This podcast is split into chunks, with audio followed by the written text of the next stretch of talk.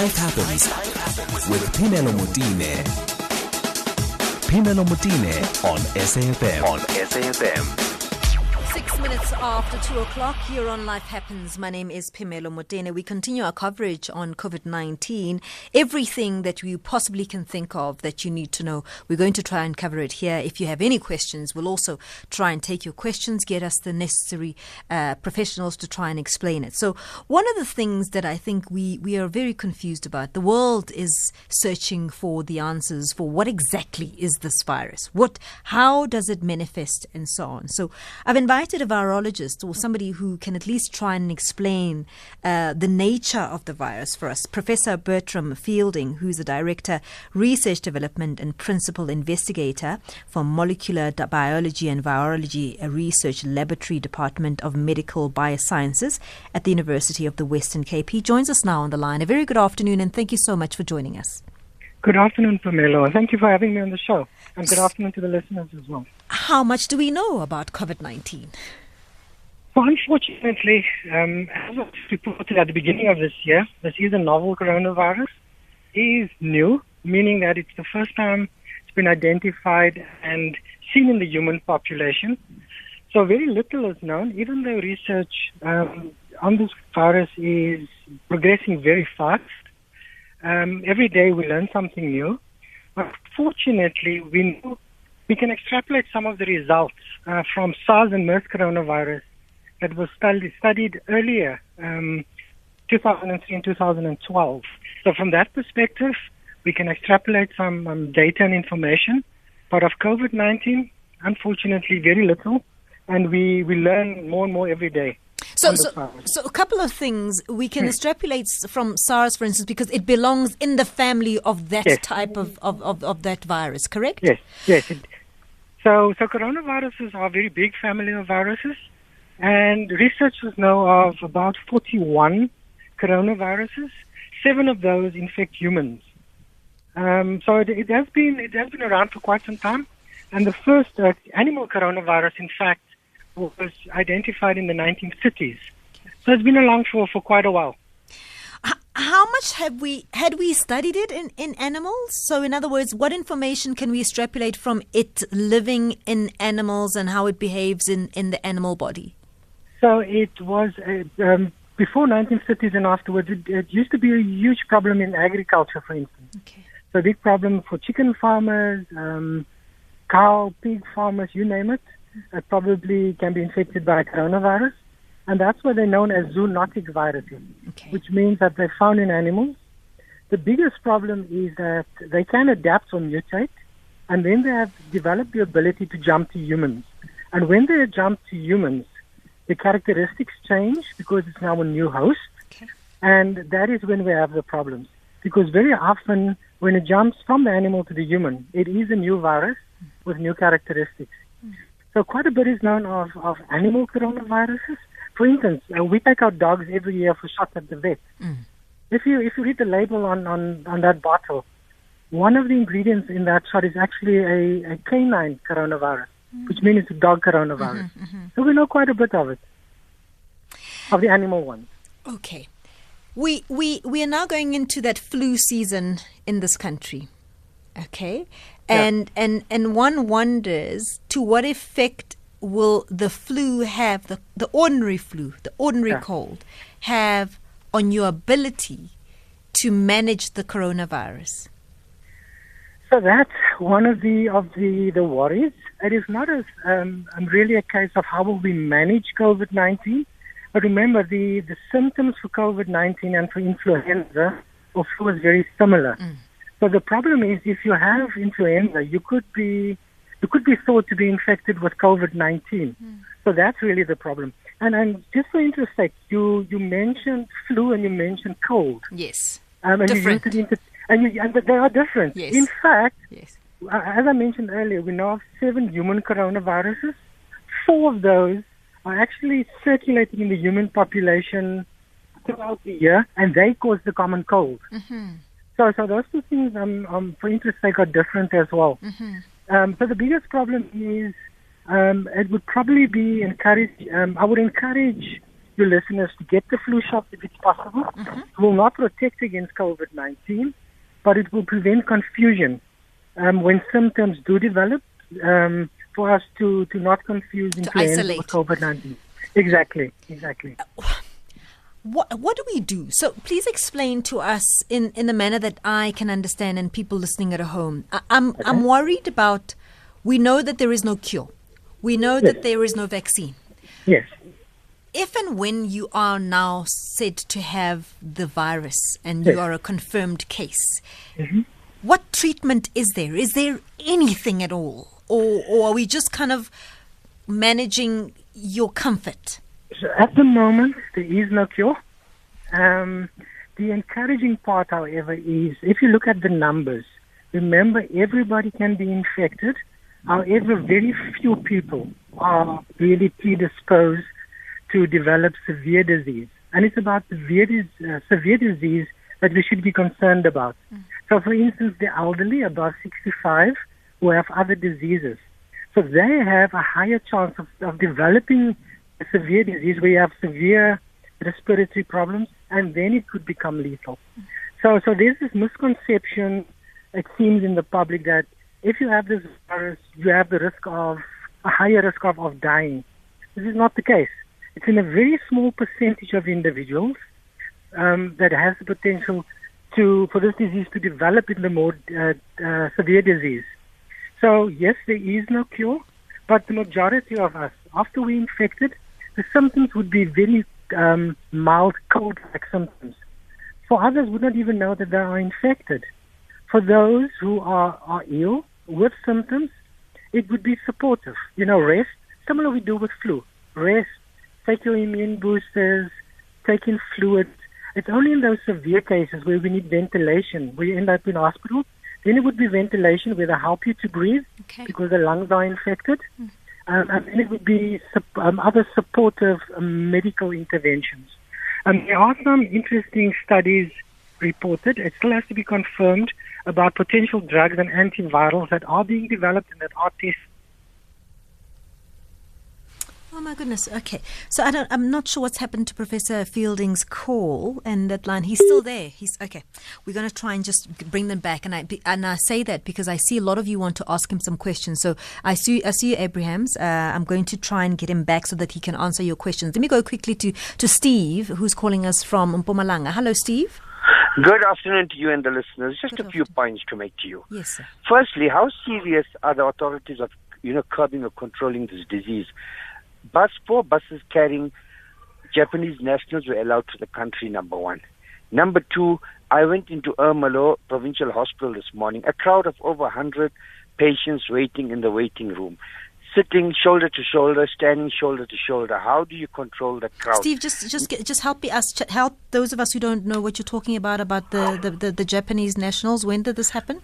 Uh, yesterday. There were four buses. First, they were disallowed to come into the country. Then they were screened and they were allowed into the country. Apparently, they were sent back, Steve. No, no, no. Last night's news at 10 o'clock had it that they were allowed into the country. Just check on that. Yes, that, that, the latest I, I heard was that they were sent back. So I'll you just make sure have different that, information. Please. Make sure on that because I heard it Steve, on SAFM. I'm telling you what I know. I'm just saying that's what okay, I. Okay, okay. Maybe I'm, I'm wrong on that one on that one. Yes. My apologies if I am wrong. Yes. And thirdly, I'd like to know something. It doesn't take a rocket, uh, uh, mm. rocks, uh, you know, a science uh, mm-hmm. master or professor mm. to read these figures. The mm-hmm. biggest casualties are in the big centers where the mm. Airbus terminals are. Mm. That's Cape Town, Johannesburg, and Durban. Mm-hmm. And yet, these uh, airports still remain open. I mean, the government has got this on their hands. They're supposed to be closed these bar, these airports long ago. Every other country in the world, in Africa, has closed it, but ours still remain open. And so, the Minister so let, of the let, Health. Let, us get to what you want to see. So you know that they have revoked uh, visas and stuff. So peop- they're open to get people to leave. You know that, right? So right. people are not coming in that are not South African. So they are open for South Africans to come back home as well. So why wasn't this closed when we got to know about it? Excuse me? Why wasn't it closed initially on the 1st of March? Because you take Kenya. They had three cases. Everything was closed. All the port of entries were closed. So, so are you saying that you don't want the South Africans to come back home who are still No, no, no. I'm not saying that. Yeah. I'm saying we shouldn't allow foreign nationals at all into this country at the moment. Yeah, but I'm, I'm saying Um, it's you not look, happening. Look, you look at the rate that is going on. From the first to today, which is some 23 days, we've got a casualty of 400 and some odd. That's an alarming rate. Yes, Steve. Let, us just just let, okay. I'm gonna I'm gonna allow Professor Fielding to to respond to one of your other questions because Okay, you're talking can I about hear it on the radio? Yes, please do, because I think it's important to clarify one or two things. Professor uh, Fielding is back on the line with us. Thank you so much for coming back, Professor Fielding. Uh, I'm going to take I'm Phemelo. going to take a quick call for Mr. A- from Mr. Abrams, who's got a, ques- a question for you.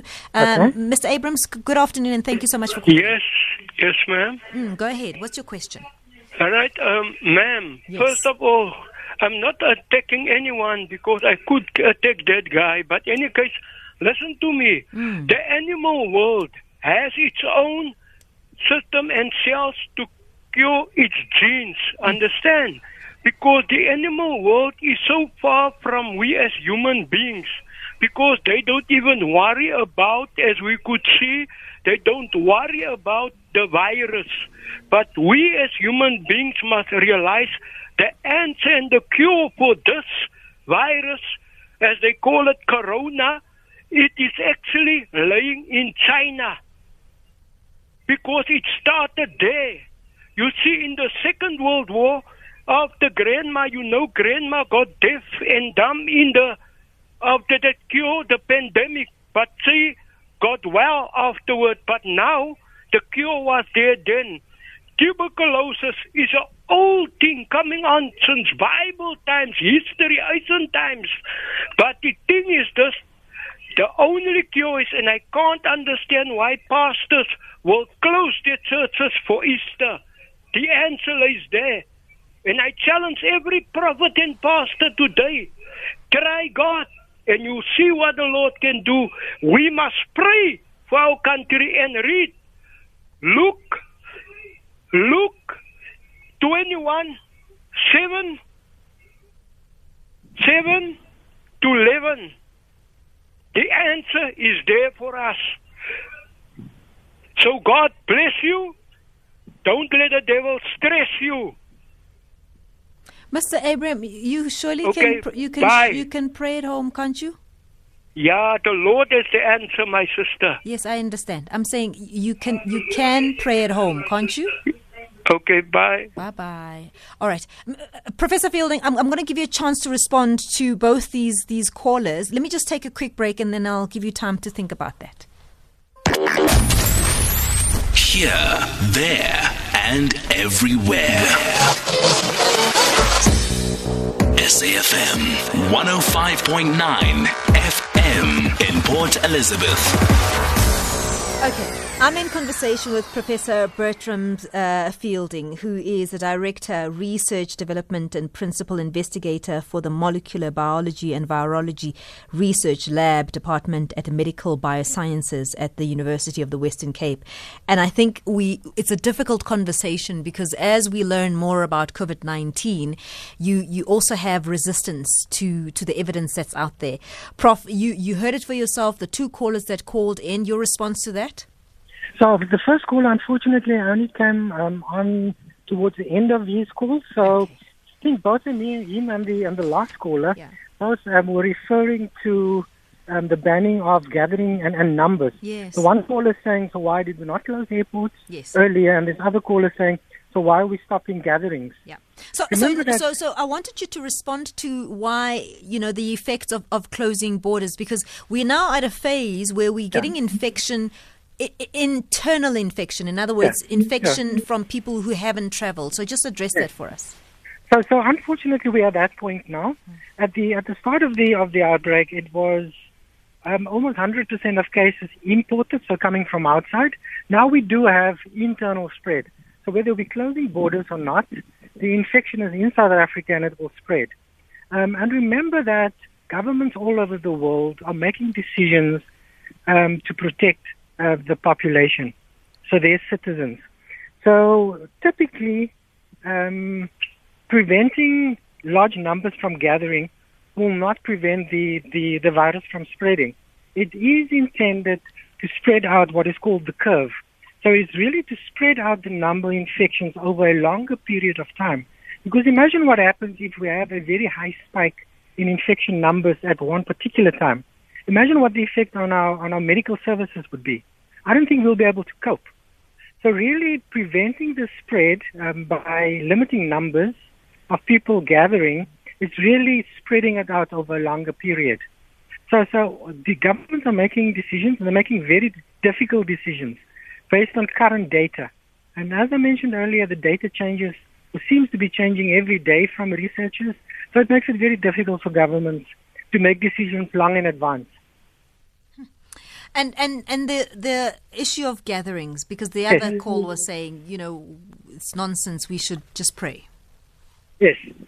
So so as I mentioned, um, this virus has a replication number or infective number of two, which means an infected person can infect potentially two others.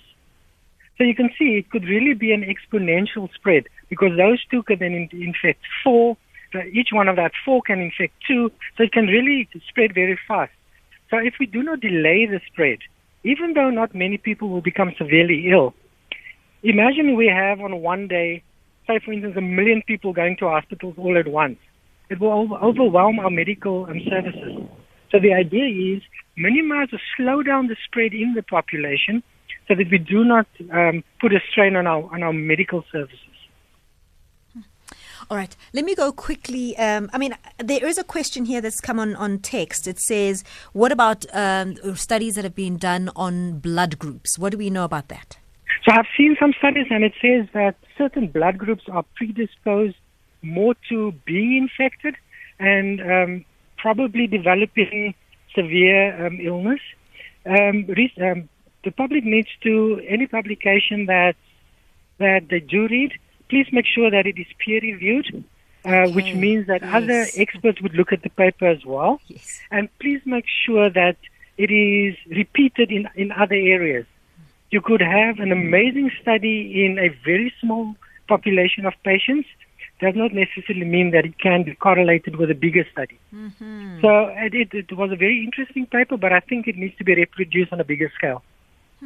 Really appreciate it. I think we'll be talking to you some more because as studies happen, as you said, you know, we'll be seeing new information coming through. So please be bear with us as we ask Definitely. for your guidance. Thank you very, very much, Prof. That's Professor Burtram uh, Fielding, the Director at Research Development and Principal Investigator for Molecular Biology and Virology Research Lab Department at Medical Biosciences at the University of the Western Cape, just trying to give us insights as to what this virus actually is, how it how it mutates itself, and so on. And obviously, this is not enough. We are going to talk to him over and over again to try and get better insight as to what exactly COVID 19 is all about.